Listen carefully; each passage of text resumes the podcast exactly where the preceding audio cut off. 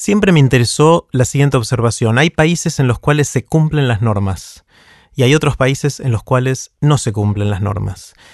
En particular, en los países de nuestra región y en mi país, en, la Argentina, a veces inclusive nos sentimos orgullosos de no cumplir ciertas normas, tristemente. Esto es algo que me parece que se da en muchos aspectos de, la vida social y personal de, la gente que vive en cada uno de estos países, pero en particular en el tránsito, en cómo nos manejamos en la calle, cómo caminamos, cómo manejamos autos, bicicletas, camiones, colectivos. Y hoy tuve la suerte de conversar largo y tendido con José Nesis. José Nesis es médico y es eh, psicólogo también y se dedica a tratar de entender la relación de la gente con las normas y en particular de cómo hacer para que cumplamos más las normas del tránsito y así evitar la cantidad de muertes innecesarias con la cantidad de tragedias que tenemos todos los días en las calles y en las rutas. Esta conversación fue complementaria a la charla que dio José en TDX Río de la Plata 2017, que estuvo buenísima, se les recomiendo mucho. Y antes de dejarlos con José, les cuento qué es todo esto.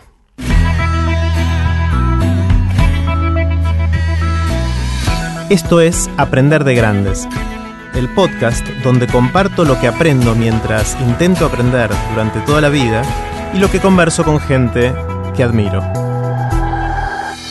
Puse los links relevantes de este episodio en aprenderdegrandes.com barra José. Los dejo con José Nesis. Hola José. Jerry, ¿cómo estás? Muy bien, muy bien, bienvenido. Gracias. Eh, como sabes, me gusta empezar con una pregunta bien grande y en tu caso me encantaría saber qué fue lo que aprendiste en todos estos años de tratar de ver cómo modificar la forma en que en nuestras sociedades nos relacionamos con las reglas. ¿Qué, qué aprendiste en todo ese tiempo? Yo creo que, a ver, diría que aprendí como, hay, hay dos cosas que se me ocurre que, aprendí. Una es ver que eh, el tema de cumplimiento de reglas parece algo como binario al principio, que es la gente cumple o no cumple. Y cuando te metes en ese tema, descubrís que hay un universo ahí de, complejidades, digamos. Pero te diría más, en, una línea más personal, lo que aprendí es que eh, salí de una situación que es la situación de la queja. Eh, habitualmente con el tema del cumplimiento y el incumplimiento de reglas en Argentina, lo que uno ve son como dos, como si fueran dos grandes este, espacios que se generan. Uno es el del incumplimiento de reglas y el otro es el de la queja acerca del incumplimiento de reglas. Es casi un deporte nacional. Exactamente. Es como si hubiera dos deportes, exactamente. Y em, cuando me metí en este tema, tuve que dejar uno de los dos deportes, que es el de la queja. Ese, ese es el que aprendí a dejar, digamos. El otro, el del incumplimiento de reglas, no sé si lo dejé, no. En ese sentido, formo parte de. En ese sentido, no sé si aprendí algo.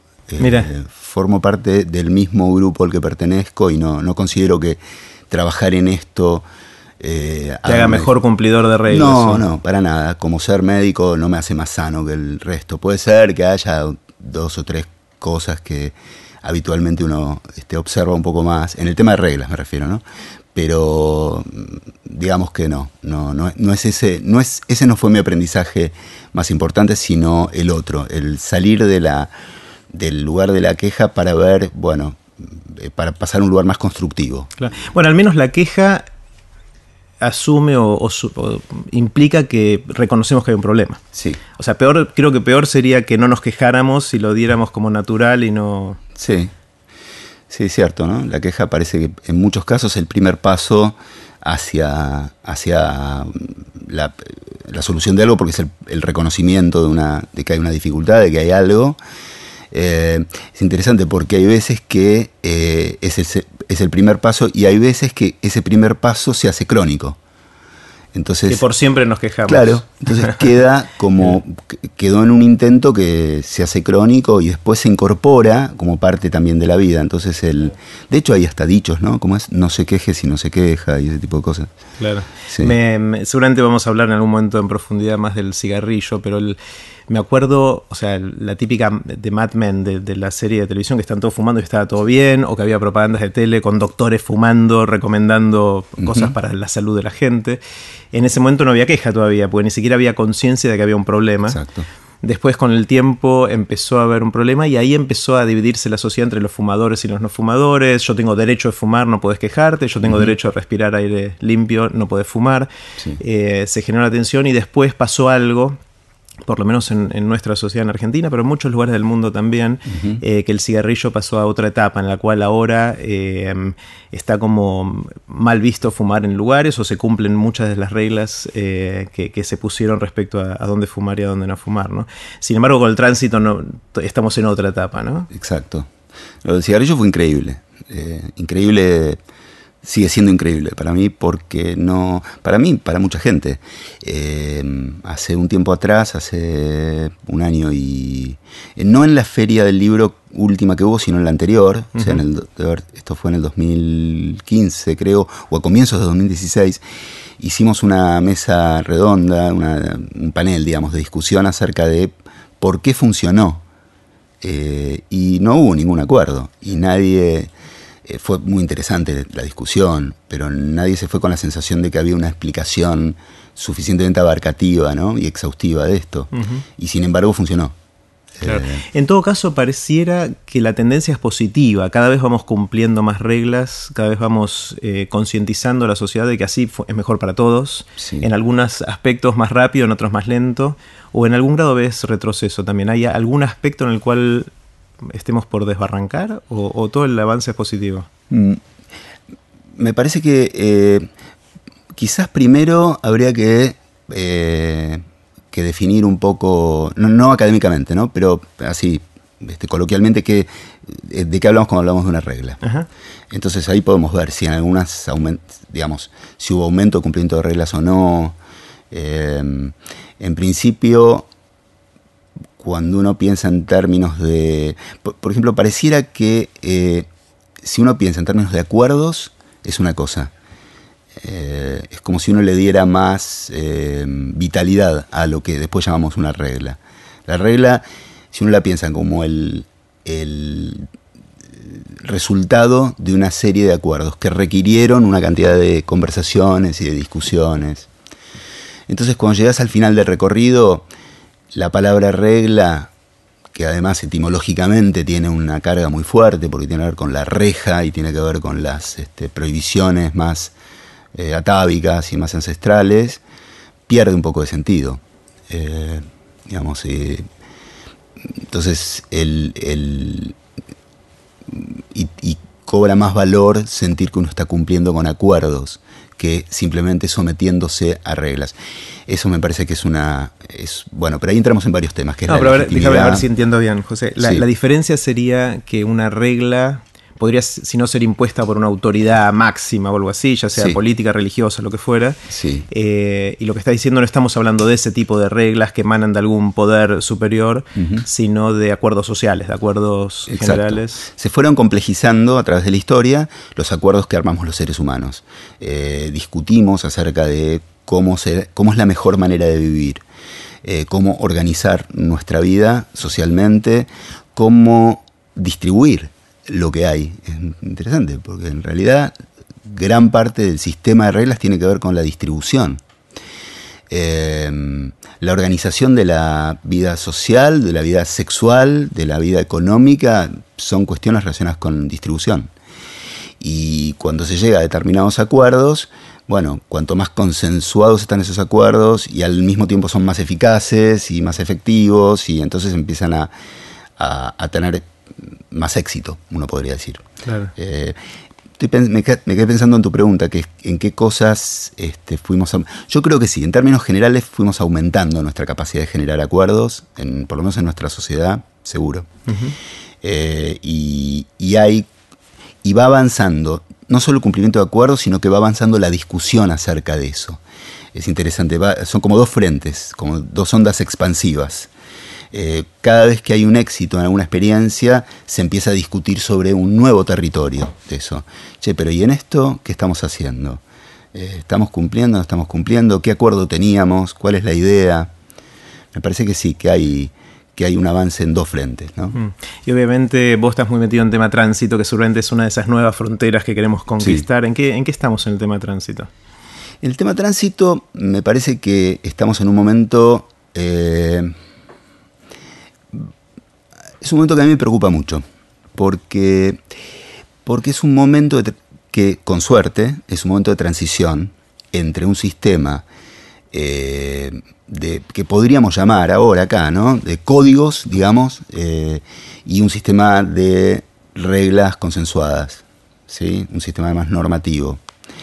Entonces, hay, cuando se pasa de uno a otro, hay muchos momentos de, eh, de confusión en donde, eh, por ejemplo, el ejemplo típico que uno lo puede ver en las grandes ciudades es que cuando, cuando de golpe una gran cantidad de personas toma conciencia de que cuando van caminando por la calle y tienen que cruzar una senda peatonal donde tienen prioridad para hacerlo, eh, ese es su derecho, digamos, y todavía eso no está coordinado con la gente que va manejando algún vehículo, entonces muchas personas ponen el cuerpo como tratando de hacer valer su derecho. Eh, y se genera una interacción personal, otra vez, que tiene un nivel de riesgo importante. Uno literalmente está poniendo su cuerpo. Exactamente. Se genera un... Otra vez nos vamos del universo normativo al universo de lo totalmente personal. Y ahí se generan situaciones eh, que pueden ser eventualmente violentas. Eh, y me parece que eso es característico de un momento de transición en donde hay alguien que está diciendo, no, mira, tenemos habíamos quedado en algo, teníamos un acuerdo, y hay otra persona que todavía no, no está pensando en eso, o no se metió del todo en eso, o no acepta eso. Te cuento, te cuento una que creo que te la conté hace un tiempo, pero te la, te la recuerdo, una anécdota que me pasó, yo venía caminando por, por Palermo, iba a cruzar una calle y cuando estoy por... es una, una calle que tiene muy poca circulación, y empiezo a cruzar por la senda peatonal y veo que de lejos viene una camioneta de una empresa de telecomunicaciones de reparación de líneas de una empresa con, toda ploteada con la marca de la, de la empresa esta. Y, cuando estoy empezando a, cruzar la senda peatonal veo que la camioneta que está lejos acelera en vez de... Eh, y yo me preocupé, pero puse mi cuerpo, o sea, dije, no, acá yo tengo prioridad, o sea, mm. voy, a pasar y, tiene que frenar, pero no frenaba, no frenaba y aceleraba, y yo ponía mi cuerpo, una como un, pequeño diálogo implícito en, mm entre mi derecho y sus ganas de pasar sin frenar. Bueno, la cosa es que llega y frena justo antes de, llegar, como mostrándome que él tiene poder también. Em, yo termino de cruzar y baja la ventanilla el, señor este, em, el que manejaba, y me grita, ¿qué te crees? ¿Que vivís en Canadá? Buenísimo. Eh, que en el momento no me sentí muy bien, pero después me pareció brillante la forma en que él comunicó lo que él estaba sintiendo. ¿no? Claro, exactamente. Bueno, me, hace acordar a, hace más o menos un año atrás, eh, en un partido de Argentina, que me parece que se jugó en México.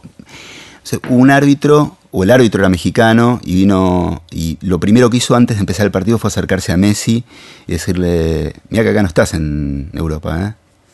Qué quiso decir. acá, son otras las reglas. Exactamente, cuando justamente eh, si algo caracteriza a cualquier deporte y deporte que tiene una federación y que tiene, es que tiene reglas. Hay reglas escritas. Sí, que tienen una variación, que puede ser que en algunas canchas haya un metro más, un metro menos, este, que hay un rango.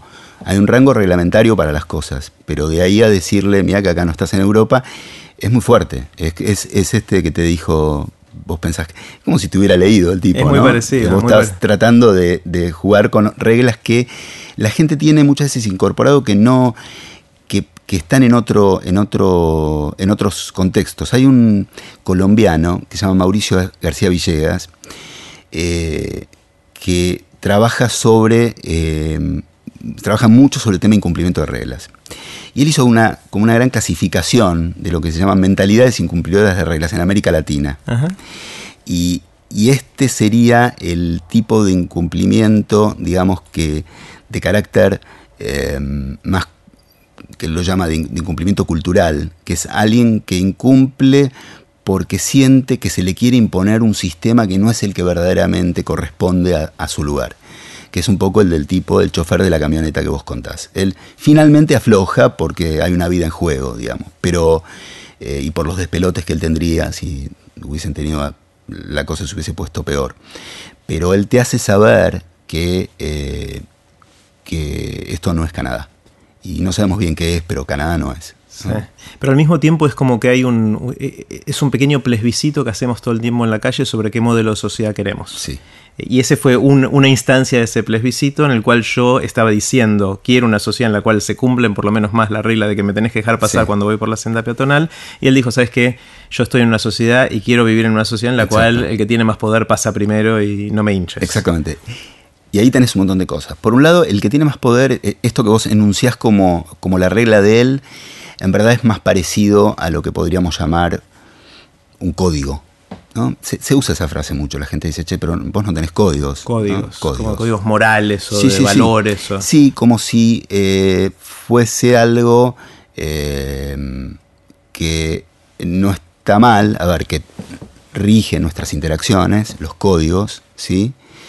Pero que muchas veces lo que ocurre en nuestra cultura es que los códigos están por encima de las leyes porque los códigos son vividos, vivenciados como que son más nuestros, y las leyes son ajenas. Las leyes fueron impuestas desde afuera. A esta altura del partido sabemos que es muy difícil argumentar que fueron impuestas desde afuera, particularmente si tenemos treinta y pico de años, por ejemplo, de democracia. Eh, ininterrumpida. Sin embargo, todavía persiste, incluso en gente que nació en democracia, la sensación que se va transmitiendo transgeneracionalmente de que esas reglas son impuestas desde afuera y que lo que vale son los códigos. Eh, y hace poco en, este, en algún lado escuché una conversación este, en la calle donde dicen no tenés códigos y alguien le dice no mira códigos si querés códigos anda al supermercado nosotros tenemos que tener reglas ¿no? Claro ese tipo de, discusiones yo no, las escuchaba antes. Y ahora empezó a haber ese tipo de discusiones. Pues los códigos a mí me remiten más a algo medio mafioso, ¿no? Medio de, como el código de la mafia. La mafia, la cárcel. Por ejemplo, hay una, hay una. Bueno, hay gente que se dedica a estudiar esto, eh, que es eh, los códigos carcelarios. De hecho, hay un montón de mitos, creo yo, que son mitos sobre eso, ¿no? Todos tenemos como la creencia de que en la cárcel hay un montón de códigos. Este, y que esto se hace así, esto se hace así, etc. Y es como una gran paradoja, porque, digamos, quitando el hecho no menor de que las cárceles argentinas están llenas de gente que, que ni siquiera fue juzgada, que ese es otro capítulo, pero supongamos que no, supongamos que eh, la mayor parte de los cautivos fuesen personas que cometieron algún delito, y algún delito importante. Entonces, están ahí porque tienen un problema para el cumplimiento de, reglas. Y resulta que cuando hablamos de ese lugar, hablamos del lugar donde están todos los códigos. Hay algo que... o son códigos que tienden a romperse continuamente, o a veces creo yo, son códigos eh, más primitivos en términos por ejemplo, es el código del más fuerte, es la ley del más fuerte. Son códigos que existieron en la sociedad no carcelaria hace muchísimo tiempo y que intentamos que no, que no sigan existiendo. otra vez, los sistemas de distribución y de organización de las sociedades contemporáneas deberían ser más justos que, por ejemplo, la ley del más fuerte. Seguramente los códigos que la gente, de los que la gente habla cuando habla de las cárceles son códigos mucho más precarios. En ese, no es que no existan, eh, tienden a cumplirse más y puede ser, pero bueno, por ese tipo, por la estructura que tienen, ¿no? Claro. Eh, volvamos por un segundo al, cigarrillo, después quiero volver al tránsito. Eh, lo del cigarrillo fue muy mágico para mí. Eh, y, entiendo que la gente no se pone, o los especialistas no se ponen de acuerdo entre ustedes de, por qué sucedió y cómo sucedió y qué, fueron, cuáles fueron los mecanismos. A mí lo que me asombró muchísimo es que una vez que surgió en Argentina la ley de que no se puede fumar en espacios cerrados, en restaurantes y en todos esos lugares, fue la, aplicación fue prácticamente inmediata y hoy no se ve nadie violando esa, regla, esa nueva norma o ese nuevo acuerdo. Em, ¿Cuáles son tus hipótesis de qué es lo que está detrás? ¿Por qué eso fue tan efectivo? Yo creo que Mira, hay un concepto que, también está cada vez más fuerte eh, en, las, distintos ámbitos de prácticas sociales, que es el de Natch. No hay una buena traducción para eso. Natch, nudge. Nudge, que quiere decir empujoncito, digamos, ¿no? En inglés.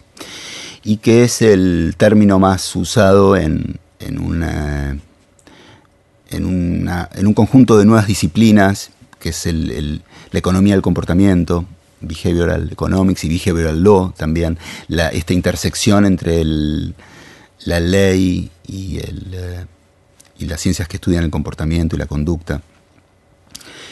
Y el, el Natch es, una, es como un pequeño movimiento que hace que se altere lo que se llama nuestra arquitectura de decisiones, que es cómo tomamos decisiones. Hay dos ejemplos que son los que a mí más me gustan de eso, probablemente muchos este, los hayan escuchado.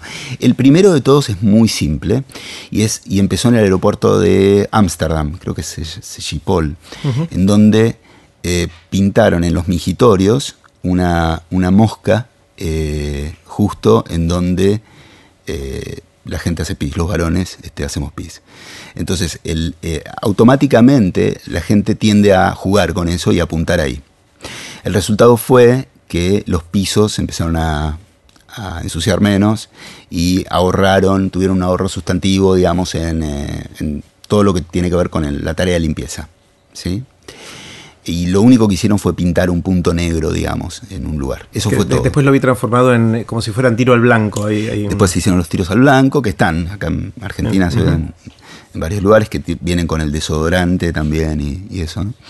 Eh, y el otro ejemplo bueno, entonces en este primer ejemplo lo que es es que es algo muy muy simple, determina eventualmente cambios que son para tener en cuenta.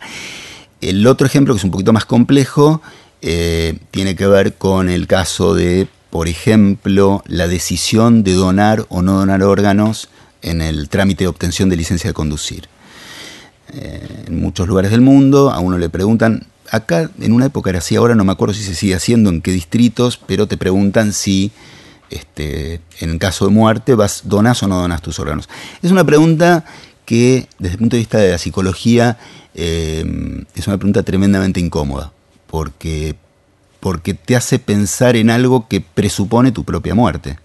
Eh, con lo cual, en realidad, te están preguntando por los órganos, pero es como si te preguntaran, bueno, vos vas a estar muerto, ¿y qué harías con tus órganos? Entonces, pero no, espera un cachito como muerto, ¿no? Pero no tenés tiempo de decir eso ni de pensarlo conscientemente, sino que tenés que poner sí o no.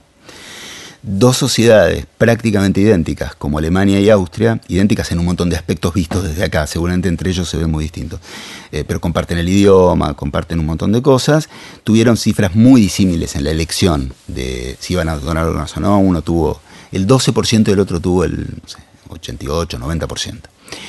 Em, y la, respuesta a esa diferencia tan tan grande tuvo que ver con cómo se les preguntó en el formulario a las personas. Hay un método que se llama opt-in y otro opt-out. Eh, en un caso vos ponés, marca, es marque la X, digamos, marque aquí si no desea donar órganos este, cuando muere, o la otra es marque aquí si desea donar órganos cuando muere en el, en el que te piden que afirmes positivamente eso, tuvieron una respuesta muy baja. En la que te piden afirmativamente que no dones, tuvieron una respuesta muy alta, porque la gente siente cierta vergüenza de expresar activamente un rechazo a ese escenario que es un escenario solidario pero que presupone la propia muerte. Sí, otra interpretación que escuché de esto mismo es que la gente prefiere, cuando es una decisión tan difícil, que lo moviliza uno y que la ve lejana o no quiere pensar en eso, lo que decide es no decidir entonces no hace el tic, no, hace, no hace la crucecita y entonces queda como la, opción de default en un caso o en el otro. Exactamente. Por eso, en el caso de la... Eh, eh, son complementarias las, dos cosas que dijimos. Una explica el momento, el, por qué no marcar y el otro explica cuándo te favorece el escenario de no decidir. Claro. Eh, la cuestión es, ¿cómo fue... Qué, cómo, ¿Qué requirió esa decisión? Lo que requirió es que alguien se diera cuenta, alguien, un equipo, etcétera, que lo único que cambiaba en un formulario a otro era la palabra no. Era lo único. Era, marque aquí si desea donar órganos o marque aquí si no desea donar órganos. Ese fue todo el cambio. No fue una ley, no fue una restricción, no fue una prohibición y además, en términos amplios, no se le quitó libertad a una persona para esa decisión. Mm. Esa es una discusión enorme porque el argumento que hay para, armar una discusión es, bueno, no le quitaste libertad, pero si vos sabés que la gente va para un lado o va para el otro de acuerdo a tal o cual estímulo, estás, interfiriendo en la decisión. Interfiriendo en la decisión. O influyendo al menos. Exacto. Lo que responden los, eh, los, los que hoy se dedican a eso, a arquitectura de decisiones, es, mira, no una vez que me metí en esto no tengo manera de no decidir digamos, yo no, no, puedo no interferir, porque es cierto, voy a interferir. Lo máximo que puedo hacer para mejorar nuestra, nuestros niveles de autonomía y de libertad es decir, mira, yo voy a intervenir y voy a diseñar este formulario con la idea de que vos tiendas a hacer esto. Decirlo directamente, que no haya información oculta. Volviendo al tema del esto llegó por el tema del cigarrillo. Yo creo que en Argentina, yo digo cuál es mi hipótesis con esto. Yo no, tengo una explicación global de por qué funciona, por qué la gente eh, decidió respetar esto. Pero me parece que hay una trampa con la que jugamos muchas veces, que es, bueno, la gente dejó de fumar porque hay una ley antitabaco. Y cuando vos lo planteas así, la gente se siente muy incómoda. Dice, no, no, pará, como la ley. No, acá hubo muchas cosas antes. La campaña, que tomamos conciencia de esto, que el otro. Bueno, se supone que eso es una ley, que hay una discusión y que viene una ley. Acá eh, como denigramos la ley, o sea, casi que cumplir la ley no está bueno, más o menos. Es lo que está implícito en lo que acabas de decir. Y, como el concepto de Natch es opuesto al de ley, por definición, un Natch no puede ser una ley, no puede ser lo que restrinja. Yo creo que la ley antitabaco es la excepción a la regla. Mira. es, la ley antitabaco fue un Natch, porque fue el momento de punto de partida. Fue en la arquitectura de decisiones, es como si se hubiese juntado la gente que decide en políticas públicas en esto y hubieran dicho, bueno, fenómeno, ya tenemos casi todo, ya tenemos todo. Me parece que esto podría andar bárbaro. ¿Qué necesitaríamos? Y, no sé, algo que diga, bueno, a partir de ahora lo hacemos. Y bueno, ¿y qué, tipo de natch podemos usar? Y no sé, a ver, espera. Y alguien dijo, uy, espera, hay una cosa llamada ley. ¿Qué? Sí, ley. Ah, no me jodas, ley, que lo, la, la, legislatura, el Congreso, lo, lo que hacen en cada, en cada provincia, en la nación, en los municipios. Sí, sí, sí. ¿Te parece? Y bueno, intentemos con eso. Y funcionó. Claro. Funcionó porque fue, uno podría decir, fue ese último empujoncito que se necesitaba para mover, digamos, para reconducir todo un movimiento que ya se estaba generando de antes. El punto es, que la ley no lo fue todo, pero sin la ley no lo hubiéramos podido hacer. Y eso me parece que merece un reconocimiento, no solo de esa ley en particular, sino que sería una manera de poder volver a, enamorarnos de la idea de que, de que los acuerdos tienen sentido. Bueno, parecería, José, que la sensación que me da es que como sociedades si queremos avanzar en tener más acuerdos sobre cómo convivir mejor y estar todos mejor, hay como muchas herramientas. O sea, están las herramientas más psicológicas individuales, las cuestiones más sociales, las cuestiones legales, etcétera, de normas. Eh, y en este caso fue esa la, la combinación. Me quedé pensando en una cosa con lo de donación de órganos. Hace poco te quiero contar algo que me pasó a mí con este tema que hice un pequeño clic que quizás fue mi empujoncito, mi nudge, eh, que me va a llevar a, poner que sí en, algún formulario. Hasta ahora no, había puesto que sí yo. Porque, no porque estaba convencido que no, sino porque no estaba tomando la decisión. Em, y hace poco vi una campaña que hablaba de esto de que em, asegúrate de seguir viviendo o, multiplicate por siete, creo que era algo así, una campaña que, que vi que ahora, perdón, no me acuerdo quién la estaba impulsando, pero lo que mm. importa es el mensaje, así que no me siento con tanta culpa. Eh, y ahí decían esencialmente si vos cuando te morís donás tus órganos, tus órganos pueden salvar hasta siete vidas, depende qué órganos son y todo eso. Eh, pero eso no fue lo que me hizo. Alguien me dijo, como comentando eso, me dice, no, en realidad la decisión que tenés que tomar es si cuando te morís querés que tus órganos sigan viviendo en siete otros cuerpos o que se los coman los gusanos. Hmm. Y a mí es, esa me impactó mucho. O sea, eh, no sé si aplica a otra gente. Pero a mí eso me, impactó mucho porque ahí me puse, ahora tengo una decisión bien clara. Eh, y una decisión clara en la cual es bastante obvia la respuesta, por lo menos para mí. Eh, porque no creo en que después vaya a pasar algo con mi cuerpo, digamos. No, tengo ninguna creencia. Entonces, en ese caso, ahí me, dio un empujoncito interesante. Sí, fue como como si hubiesen puesto en palabras la, la, la alternativa B. Porque la alternativa A es de donar órganos y la B que uno tiene probablemente en, lo más profundo es, bueno, la otra es sigo vivo. O sea, una es donar órganos. Si dono órganos es porque estoy muerto. Y si no dono órganos es porque Quizás estoy sigo vivo, vivo, claro. es lo que suele Claro, ocurrir. es La una gente- falsa dicotomía, ¿no? Exacto. Entonces lo que te dijeron es, mirá que lo que vos pensás que es estar vivo es que te van a comer los gusanos. No, Claro. dona todos O sea, ya estás muerto, no Ya te queda está. otra, entonces ayuda a otro aunque sea con eso. Y Eh, es más vital, además, porque de, lo- de las dos maneras estás alimentando algo. ¿Qué Es quieres verdad. alimentar? ¿A Bueno, los exacto, gusanos? siete o- personas. bueno, a- claro. claro. Sí, sí, sí. Es genial. Eh, volvamos entonces ahora sí al, al tránsito. Eh, ahí están pasando muchas cosas. El, algunas escuché una historia muy antigua de cuando pusieron a los primeros policías a dirigir el tránsito, que creo que le decían vigilantes o tenían distintos nombres en ese momento. Eh, y el tránsito era un caos, no había tantos autos, pero los pocos que había no había reglas y la gente iba por donde quería. Y de repente pusieron a estos a estas personas en las esquinas importantes a decir quién pasa primero y quién pasa después. Y la gente se le reía porque na- nadie le, le hacía caso al principio hasta que después empezaron a, a ver que había ciertos beneficios y, a- y hacerles caso. Y después de un tiempo, mucho tiempo, pusieron el primer semáforo.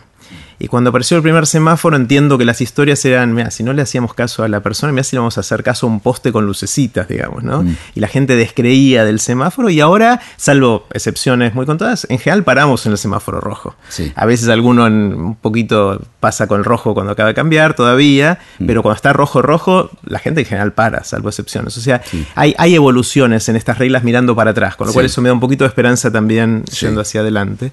Y también siento que estamos en una, una evolución en la cual yo noto que un poquito más de gente está parando para dejar pasar al peatón. Mm. O si no pasa, tiene un poquito más de culpa que hace 30 años o Sí. hace 20 años. Sí. Eh, entonces siento que hay una, un- una derivada positiva, una evolución positiva de, de esto. Por ahí falta el nudge eh, final o el empujoncito final para, para hacer un cambio más, más de raíz. ¿Cómo, ¿Cómo sentís que sigue la película y cómo- qué empujoncitos tenemos que dar? Sí, primero estoy de acuerdo con vos, que, es cierto que hay como, lo que hablábamos antes, hay como una expansión en esto y hay un mayor cumplimiento. No, sé, no sabemos bien por qué, eh, parece algo que se va multiplicando. Probablemente eh, el contacto visual a través de los medios de comunicación, del espectáculo y de los propios viajes que mucha gente ha hecho y la posibilidad de conocer cómo que se puede funcionar diferente en otros lugares y esas cosas multiplican. Pasó hace muchos años con eh, tirar cosas al tirar basura en, la calle, digamos.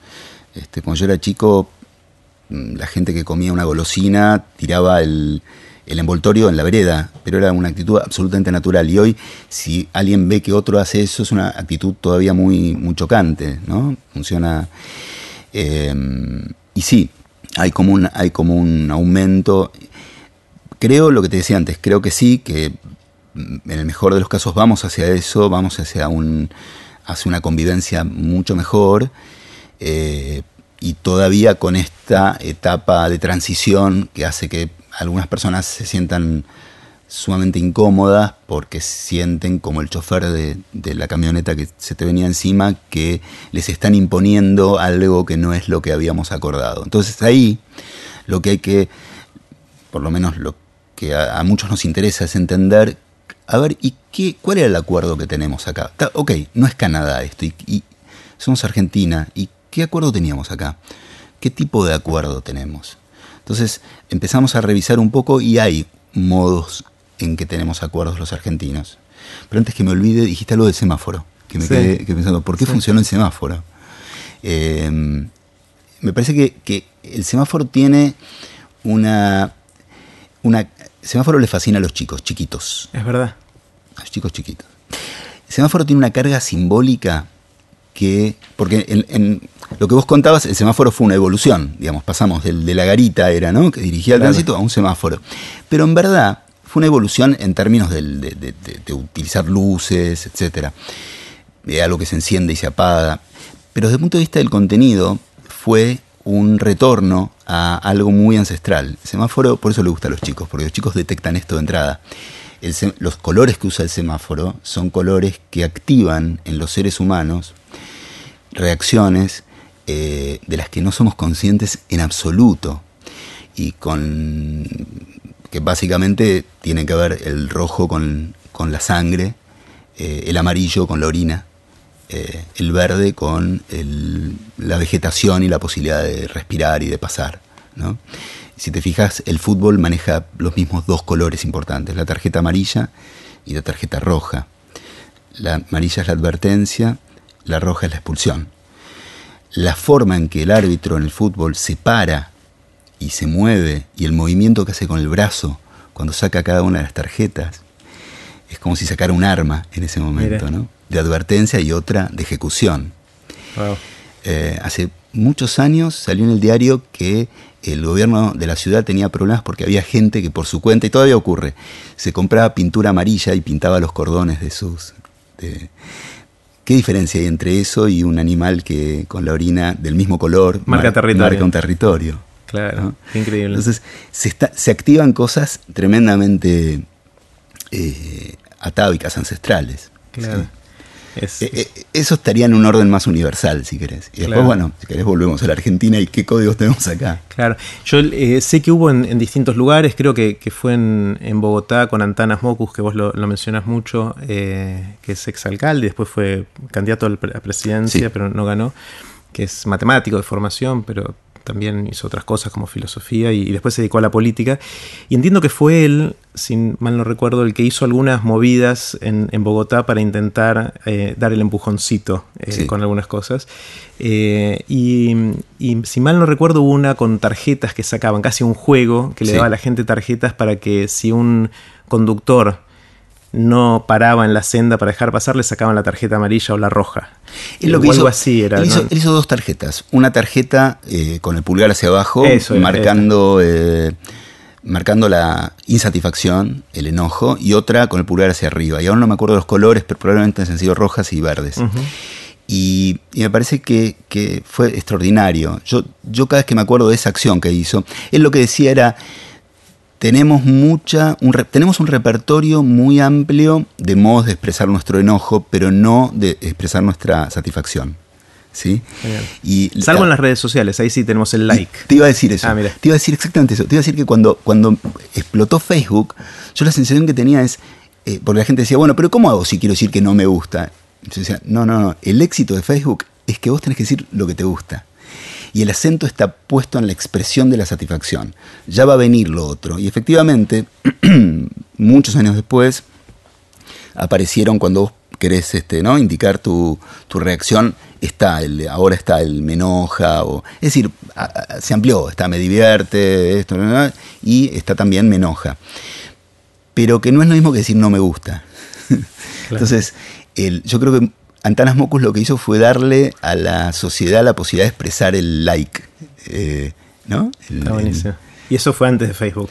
Y eso fue bastante antes de Facebook. Sí, Facebook tiene de 12 años ahora, 13 años. Yo el primer recuerdo que tengo de Facebook es 2006 o... ¿no? Creo que empezó en 2004, 2005, por ahí. Bueno, y esto es anterior. Sí, sí, definitivamente Antanas Mocus es unos años antes. sí. Eh, y pensando en, Argentina de nuevo, yo insisto en, tratar de encontrar... Así terminó la primera parte de la conversación con José. Puse los links relevantes en aprenderdegrandes.com barra José. No se pierdan las próximas partes que estuvieron geniales.